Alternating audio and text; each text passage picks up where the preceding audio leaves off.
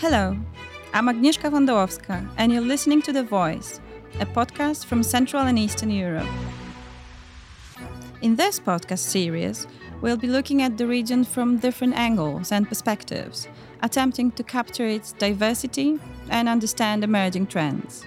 Above all, we want to give voice to a region that's often talked to rather than listened to. This episode is hosted by Reporting Democracy, Hello, this is Nicholas Watson, editor of Reporting Democracy, part of the Balkan Investigative Reporting Network.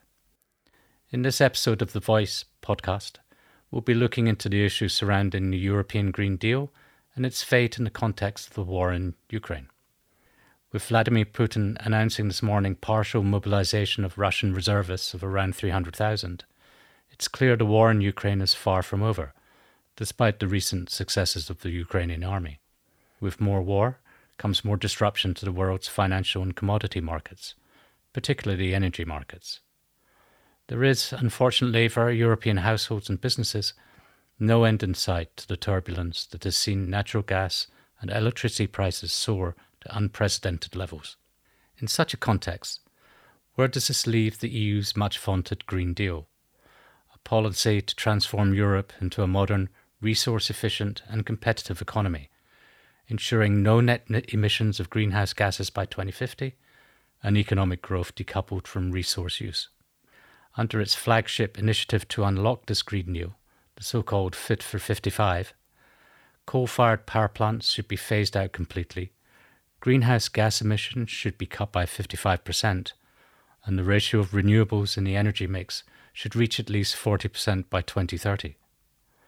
If all that had been achieved before Russia launched its invasion in February, Europe would by now be sitting pretty. Sadly, the Green Deal notwithstanding, too many EU member states have been slow to seriously start the transition away from hydrocarbons, Russia's in particular, leaving it where it is today, vulnerable in the short to medium term. This ambitious energy transformation presents serious challenges for Central European countries in particular and they've been in conflict with the EU since the Green Deal was first launched in 2020. Poland, because it's still so dependent on coal, Czechia and Slovakia, because they are still major producers of combustion engines, and Hungary, because, well, because it's still run by Viktor Orban and the EU is still the EU. So, what is the fate for the EU's Green Deal in the wake of the war in Ukraine? To help me untangle this, I have here in the studio Marek Józefiak, Media and Policy Officer for Greenpeace Poland. Welcome, Marek, to the VoiCEE podcast. Hello. Thank you for the invitation. Sure. Marek, let's put our cards on the table. War will derail the green agenda in Europe, or war will accelerate the green agenda in Europe? Well, I'm pretty confident actually the war will uh, accelerate the energy transition in Europe. If you look at the numbers, if you look at the energy prices, how coal, gas is getting more and more expensive. I'm pretty sure this will be a major boost for our uh, climate and energy uh, plans, and it's actually happening already. If you look uh, what's going on, uh, look at what's going on in particular member states. 19 member states of the EU have already laid out uh, their plans to actually accelerate their energy transition to move away from coal, gas, and, and oil quicker than before. So it's it's actually happening as we speak. Uh, it's actually also it should work as a major boost for for green investment. It will be more uh, price competitive to invest in solar, to invest in wind, to invest in uh, home insulation, uh, to invest in heat pumps. If you look at the um, at the markets, for instance, Poland is uh, seeing a huge uh, boost in investments in heat pumps. The sales are gonna double this year. Uh, the same thing is happening in, um, in Germany. Uh, sales are are, are uh, booming. Um, you know, big markets like uh, Italy or the Netherlands have already also uh, stated that they will actually have more ambitious goals when it comes to wind and solar. Uh, you know, it's uh, it's it's kind of uh, for me it was a surprise. But if you look uh, at, at the solar market right now, the Netherlands are already the leader. It's not the sunny mm-hmm. Spain or, mm-hmm. or, Germany. They're actually ranking second and third. I think it will be a, a major boost. Obviously, there is also a threat uh, that that this may uh, in, in, some countries, uh, you know, cause that um, populist agenda will be on the rise uh, mm. with the uh, with the energy prices soaring, and if governments will not be able to handle it well when it comes to compensating.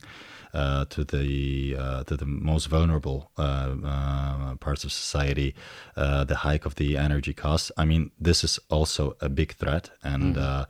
I'm I'm personally worried of this upcoming winter here in Poland, because our government is not good with kind of strategic choices.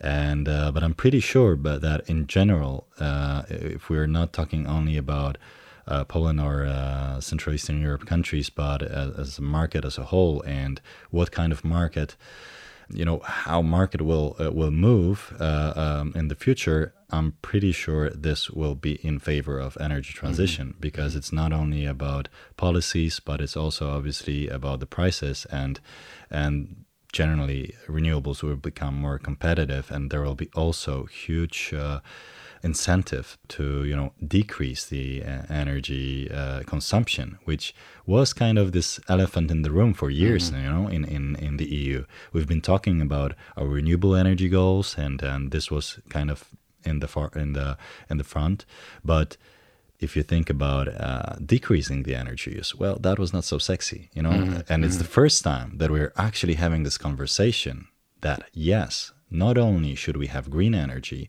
but also we should actually have less, en- have less, less energy. energy. I mean, yeah. we have mm-hmm. to use less energy, and this is actually the cheapest energy mm. available. So it's you know it, it, was this kind of topic that uh, we as campaigners were thinking, how do we put it into the uh, into the debate because nobody wants to talk about it. Our energy plans were always constructed in the way that energy consumption has to grow mm-hmm. no matter what, mm-hmm. right? And uh, even though the we found out that actually the energy consumption grew less than than politicians expected, but still, it was a kind of you know that's the way it should mm-hmm. be. And and all of a sudden, all of Europe is talking about how we can save energy, how we can stop wasting energy, and you know the business will move this way i mean and right now this is number one topic across mm-hmm, europe mm-hmm. Uh, for businesses all across europe how we can save energy how we can produce our own energy and so, do, do you think this insulation and saving energy um, wouldn't be so high on the agenda had the war not occurred Oh, I'm, I'm, I'm I'm pretty sure about that. I mean, war has changed everything. That's mm-hmm. that's for sure. And mm-hmm. you know, it has kind of drawn attention to the setbacks of our uh, of energy policy across Europe. Uh, speaking of Poland, I mean, mm-hmm. you know, we've uh, we've got huge problem with insulation of homes. One third of our homes mm-hmm have no insulation whatsoever. And uh, for years, you know, I was myself taking part in a protest in 2019 mm-hmm. at the coal port in Gdańsk, in a biggest Polish uh, port uh, at the Baltic Sea. And we've been highlighting that Poland, being this, you know, coal country, mm. is in fact importing millions of tons of Russian coal every mm-hmm. year. That's mm-hmm. what we've been saying in 2019 and saying this is madness. It costs us billions of euros uh, every year, and this money is you know being sent to Russia mm-hmm. instead of being mm-hmm. invested at home. If we had we invested this the, the, same amount of money in Poland, we would be better. Uh, I mean, mm-hmm. we'd be way better off uh, right now. I mean, and you know, so uh, three years later, uh, what we've asked for back mm-hmm. in 2019 is still uh, I mean, uh, I mean, it's now high in the agenda, obviously higher, uh, mm-hmm. uh, but it's it's it's still uh, something that we have to fight for, like mm-hmm. a real program for insulating homes. Uh, I mean, and, and mm-hmm. so on and so forth. And it's it's the same story as across Europe, mm-hmm. right? If you look at the UK, that mm-hmm. there the situation is pretty dramatic, right? there there's there's a nice report that I that I saw recently how much uh, uh, the, the the temperature will drop in, in European homes mm-hmm. across mm. countries, and and when the if if you're not heating your your home, and this kind of gets to show you how uh, how the insulation uh, mm. is working or not, if it's there or, or not. And and UK is is by far uh, one of the, the, the worst prepared countries mm. in the Western Western Europe. Old, old houses, yeah.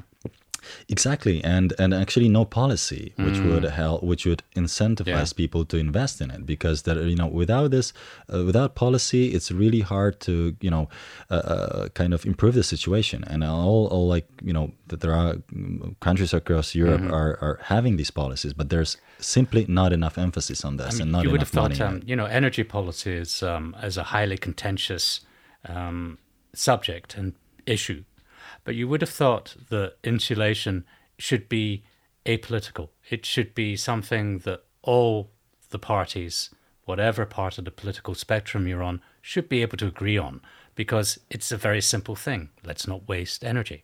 But do you still see it as being slightly contentious, or is it? Do you see hope there that parties from the right and the left can agree on this? Yeah, in general, you know, if you look at the um, opinion polls, uh, I mean, I think the, the the political debate in the U.S. has shown that you know these energy issues are actually very contagious and they're very uh, partisan and they're dividing the society. And we are still in a different situation here in Europe. And it's not as uh, um, bipolar, I would say. Uh, this world is not as bipolar as in uh, in the U.S.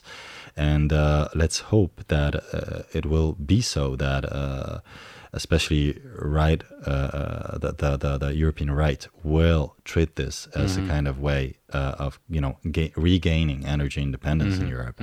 We have to, you know, everybody knows that, but it, it couldn't be emphasized enough that we are highly uh, energy dependent from other regions. Uh, so it's not only you know about changing the dealer. Uh, if we manage to you know uh, get off energy from Russia, it will be all okay. No, it won't be okay if we will stay energy dependent from whatever it is Saudi Arabia, the US, Australia. They will gladly sell us their energy. Uh, that's for sure. You know they've been derailing the climate policy uh, uh, of United Nations for decades for a reason because they've got the resources and they can earn billions and billions of money uh, selling them to us.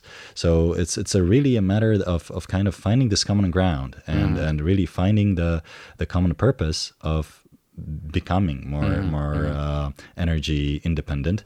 And let's hope that this threat of, of Putin and of Russia's Putin will be a wake up call for European leaders to really invest put the energy security and those investments uh, in energy efficiency and, and renewables at the center of uh, at the heart of their their politics. Okay, so that's quite an optimistic message you have there. Um, looking at the specifics at coal in particular, um, the Green Deal and the COP26 climate summit in Glasgow last November made clear that the phase out of coal was a reality and it was irreversible. Yet here we are, and coal use is surging, not just in Europe, but in Asia and America. This is surely a huge setback for the Green Deal and the global drive towards net zero emissions. Well, you can look at it that way, that's for sure. But on the other hand, uh, I think the surge of use of coal in Europe is, is temporary. I mean, we are in an energy crisis. We are, uh, the summer of 2022 was very peculiar. Uh, there was the, obviously, energy crisis, that's one thing uh, caused by, by Russia, but then you had also less energy produced from hydro energy caused by drought. You had less energy produced from nuclear uh, across Europe because of you know temporary uh, um, renovations in France, or or because of drought again. Uh, nuclear needs a lot of water for cooling. So yeah, there was a hike of production of, of coal. Uh, if it hasn't been for wind and solar and, and, and the investments in the past few years, it would have been much much worse because obviously solar and wind are rising, but it simply wasn't enough to kind of uh, counter uh, this problem that we had this summer. So we have to look forward, and obviously solar will be even more price competitive. Um, and what we've seen, I mean, this year Europe is heading towards 40 gigawatts of new installed capacity in solar. This is massive. Uh, this is four times as much as we have in Poland. And you know, if we if we uh, actually what, what happened in Poland is, I think, is a good example of what happens if right policy is in place, right? So for many years there was a really bad law for, for installing solar in Poland. Then all of a sudden we had a good law for for for uh, which in, incentivized uh, uh, people to to invest their money in it, and all of a sudden We've got 10, mm, uh, actually, right now, uh, around 11 gigawatts in, in solar capacity, and we are the leader of growth in this regard, right? So we can say right now that approximately every fifth or sixth home in mm-hmm. Poland mm. has got solar panels on, on mm. their rooftops, mm-hmm. and it's you know it hasn't been so like uh, you know even three years ago. Mm. So it's a basically revolution which happened over two years. Mm-hmm. Now so I'm it, wondering, it really ha- it can happen. It can happen very quickly. Now I'm wondering that revolution is happening from the ground up, meaning businesses and households want this. But what about the government? I'm hearing the government seems to be pursuing an energy policy of the past, not of the future. Politics tend to gravitate towards status quo, right? I mean, this is just so.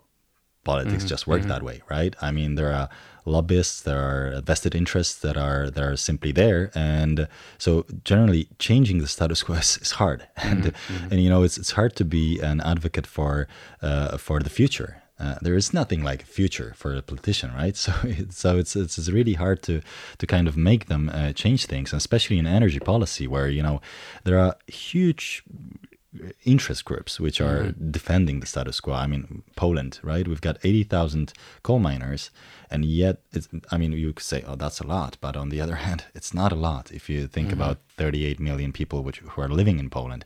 And uh, at the same time, the whole society at large is like, okay, we should move away from coal. Coal mm-hmm. is a mm-hmm. thing of the past. And uh, yet, politicians are really kind of trying to, you know, be at the same time meeting the, the, the demands of, of uh, coal lobby and the demands of society but it's it's it's nowhere near to being you know kind of progressive in this mm-hmm, regards mm-hmm. and if you think about how we could be uh, moving forward if we had right policy in place i think these two last two years in a solar and what happened with solar th- this is kind of proof where mm-hmm, we could be mm-hmm, heading mm-hmm. if we had right policy in place. But obviously, unfortunately, it's not the way. So these investments in solar, wind, are they happening at a rate fast enough that will keep us on track or keep Europe on track for a net zero emissions scenario? We are, you know, um, net zero emissions scenario is is only there for uh, for for the you know for us to meet that 1.5 degree mm, scenario, yeah. right? So that's what we're looking at. We have to double our investments in wind and solar mm. if we want to be on track of 1.5 degrees, which is the goal of Paris Agreement. So, I mean, we're moving faster, and that's that's really promising. But on the other hand, we really have to speed things up mm. if you want to meet those those climate goals, which we all agreed back in Paris a couple mm. of years mm. ago. So uh, it's as I think you know it's it's it's a really tough balance that we have to find. That you know it's it's we are moving faster. That's a good mm. thing, but uh, at the same time, we really have to push things forward and, and kind of really focus on that in the next couple of years because this is the time that we have to uh, actually mm. deal with it.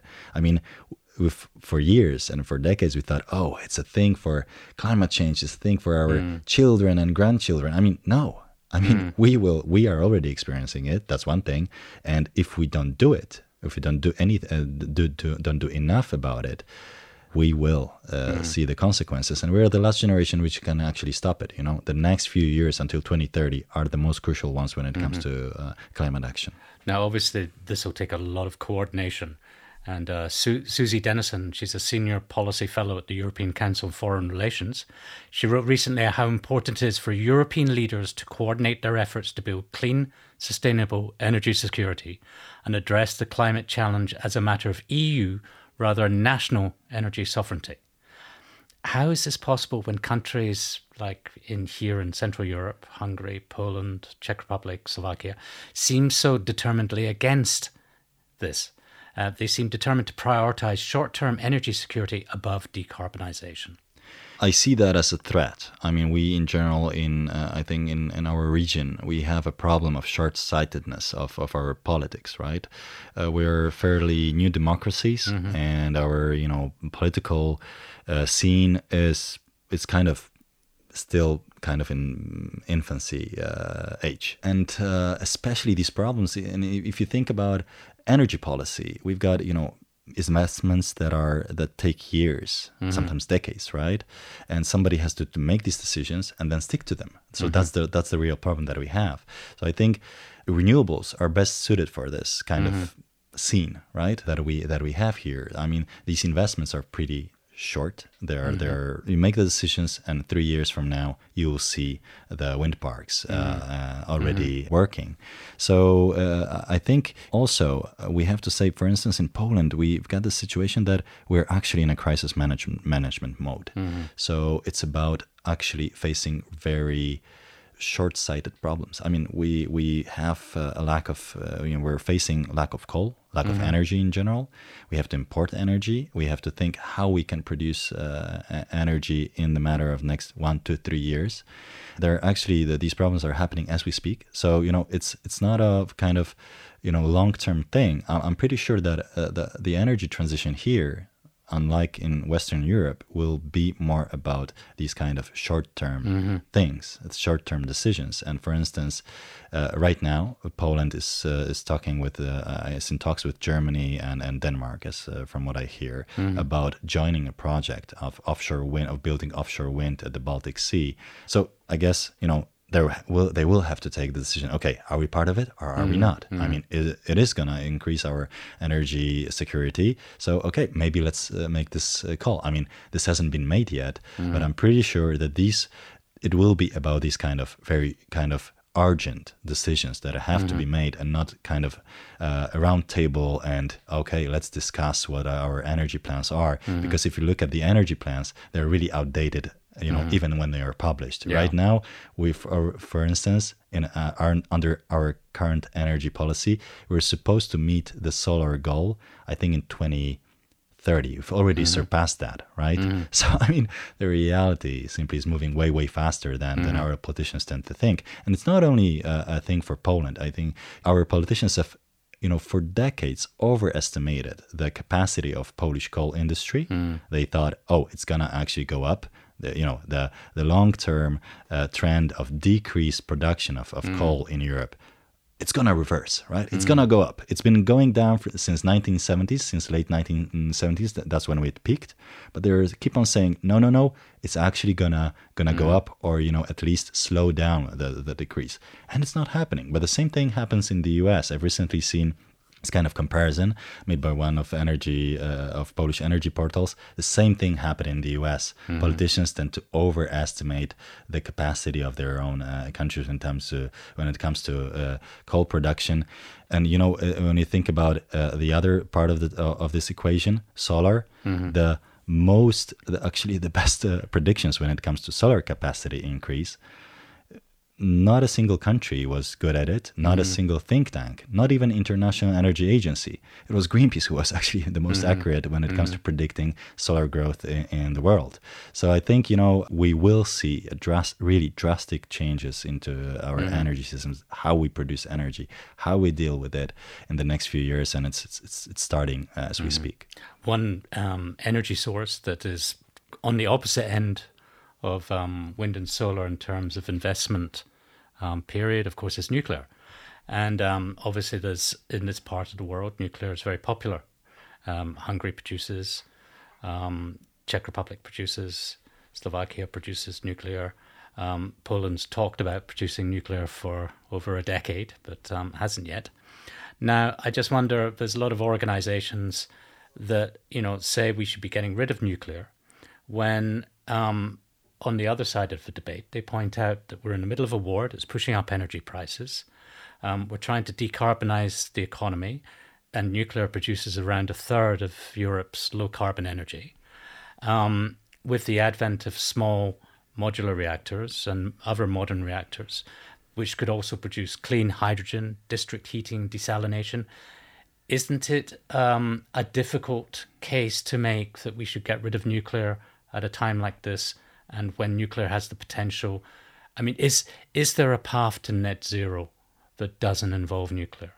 I mean, obviously there is. It's just a matter of a policy choice. I mean, there there uh, there are policy scenarios of being 100% renewable. And uh, and there exists and there exist for many many countries. And uh, there, there you know there are multiple think tanks and uh, IPCC scenarios which show that there is it is possible mm. and it's feasible. So it's just a matter of policy choice. I, I, totally agree that there is there is a heated debate around it especially you know when it comes to Germany and their path of, of uh, decarbonization well, they're, thinking of, they're thinking of keeping their plants going. Yeah, if you if you if you look at their their situation, I think it's uh, it's really important to point out that you know the decision has been made in back in what 20, uh, 2009, right? Mm-hmm.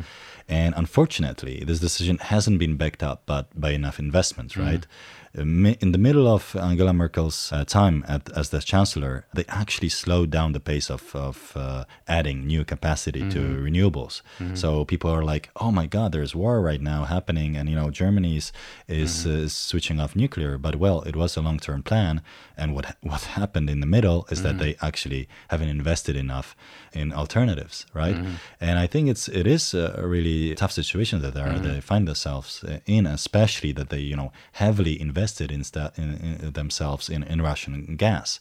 I mean, this is totally unacceptable. Yeah. The director of Polish uh, of Polish Greenpeace was, I think, one of the first people who actually stood up there in Bundestag and spoke to the uh, to the, the German politicians, trying to actually turn them away from the idea of building Nord Stream 2 It was mm-hmm. it was a couple of years ago, mm-hmm. and you know, I mean, nobody listened listened uh, back then. I mean, we in Poland do understand what it means to you know give too much money to Russia. Mm-hmm. I mean, I mean, still, if you think about it, I mean, from the beginning of war in Ukraine, EU countries have invested more than 90 billion euros in Russian fossil fuels, right?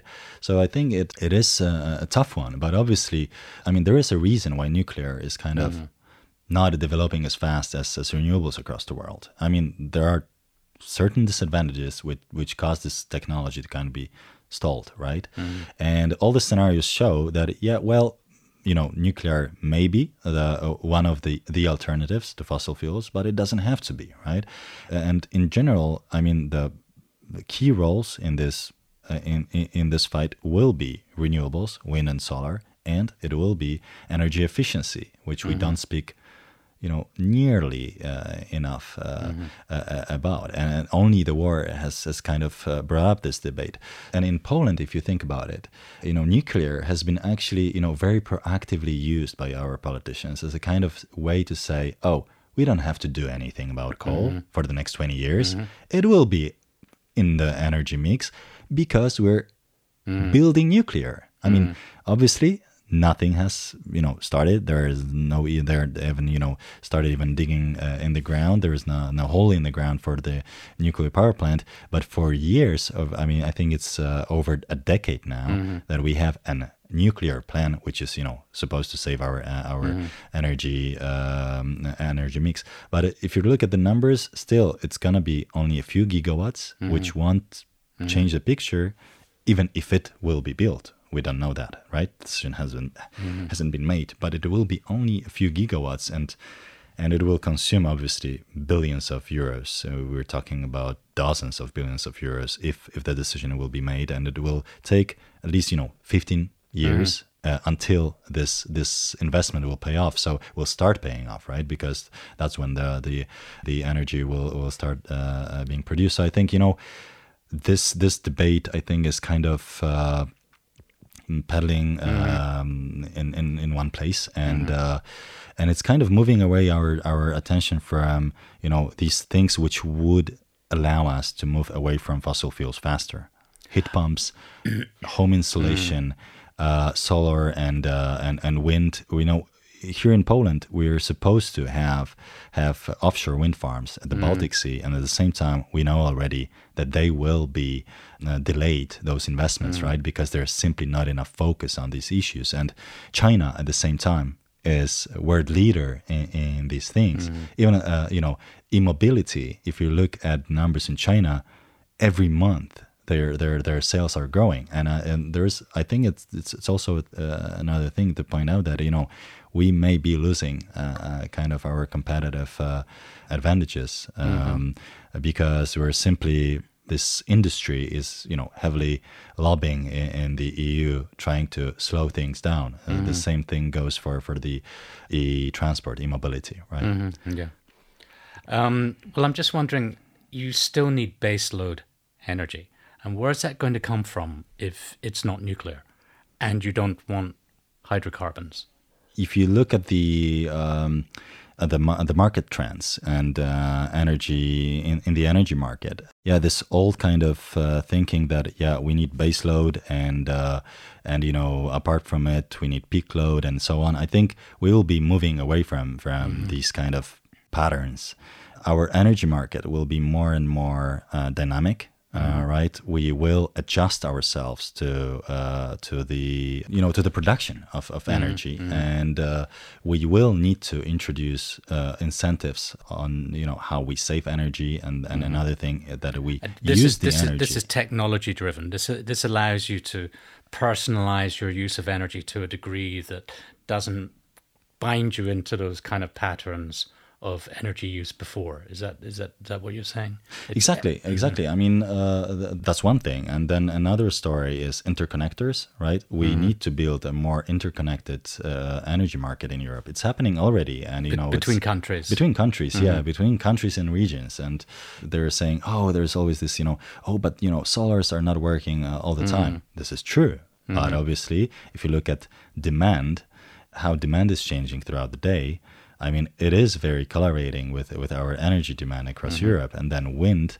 is uh, uh, happens to, to to blow more in summer, in in autumn mm-hmm. and winter yeah. when when we don't have that much solar. So the, the, there's obviously you know other renewable energy sources. There are there are there are heat pumps for homes for homes. There are there is uh, also you know use of uh, methane and so on. Hydrogen is also gonna mm-hmm. gonna chip in uh, hopefully uh, soon but it's uh, I think uh, I think there are obviously uh, technological solutions that are awaiting, but there is far more to it that we simply need to change the the kind of um, thinking of our politicians that we always mm. have to grow. Yeah, I mean, yeah. all the scenarios show that there is there will not be clean enough clean energy for our greed Mm-hmm. There will be enough green energy for our needs, mm-hmm. but simply if if you know all the world is supposed to uh, be on green energy, it cannot be on the standard of a U.S. citizen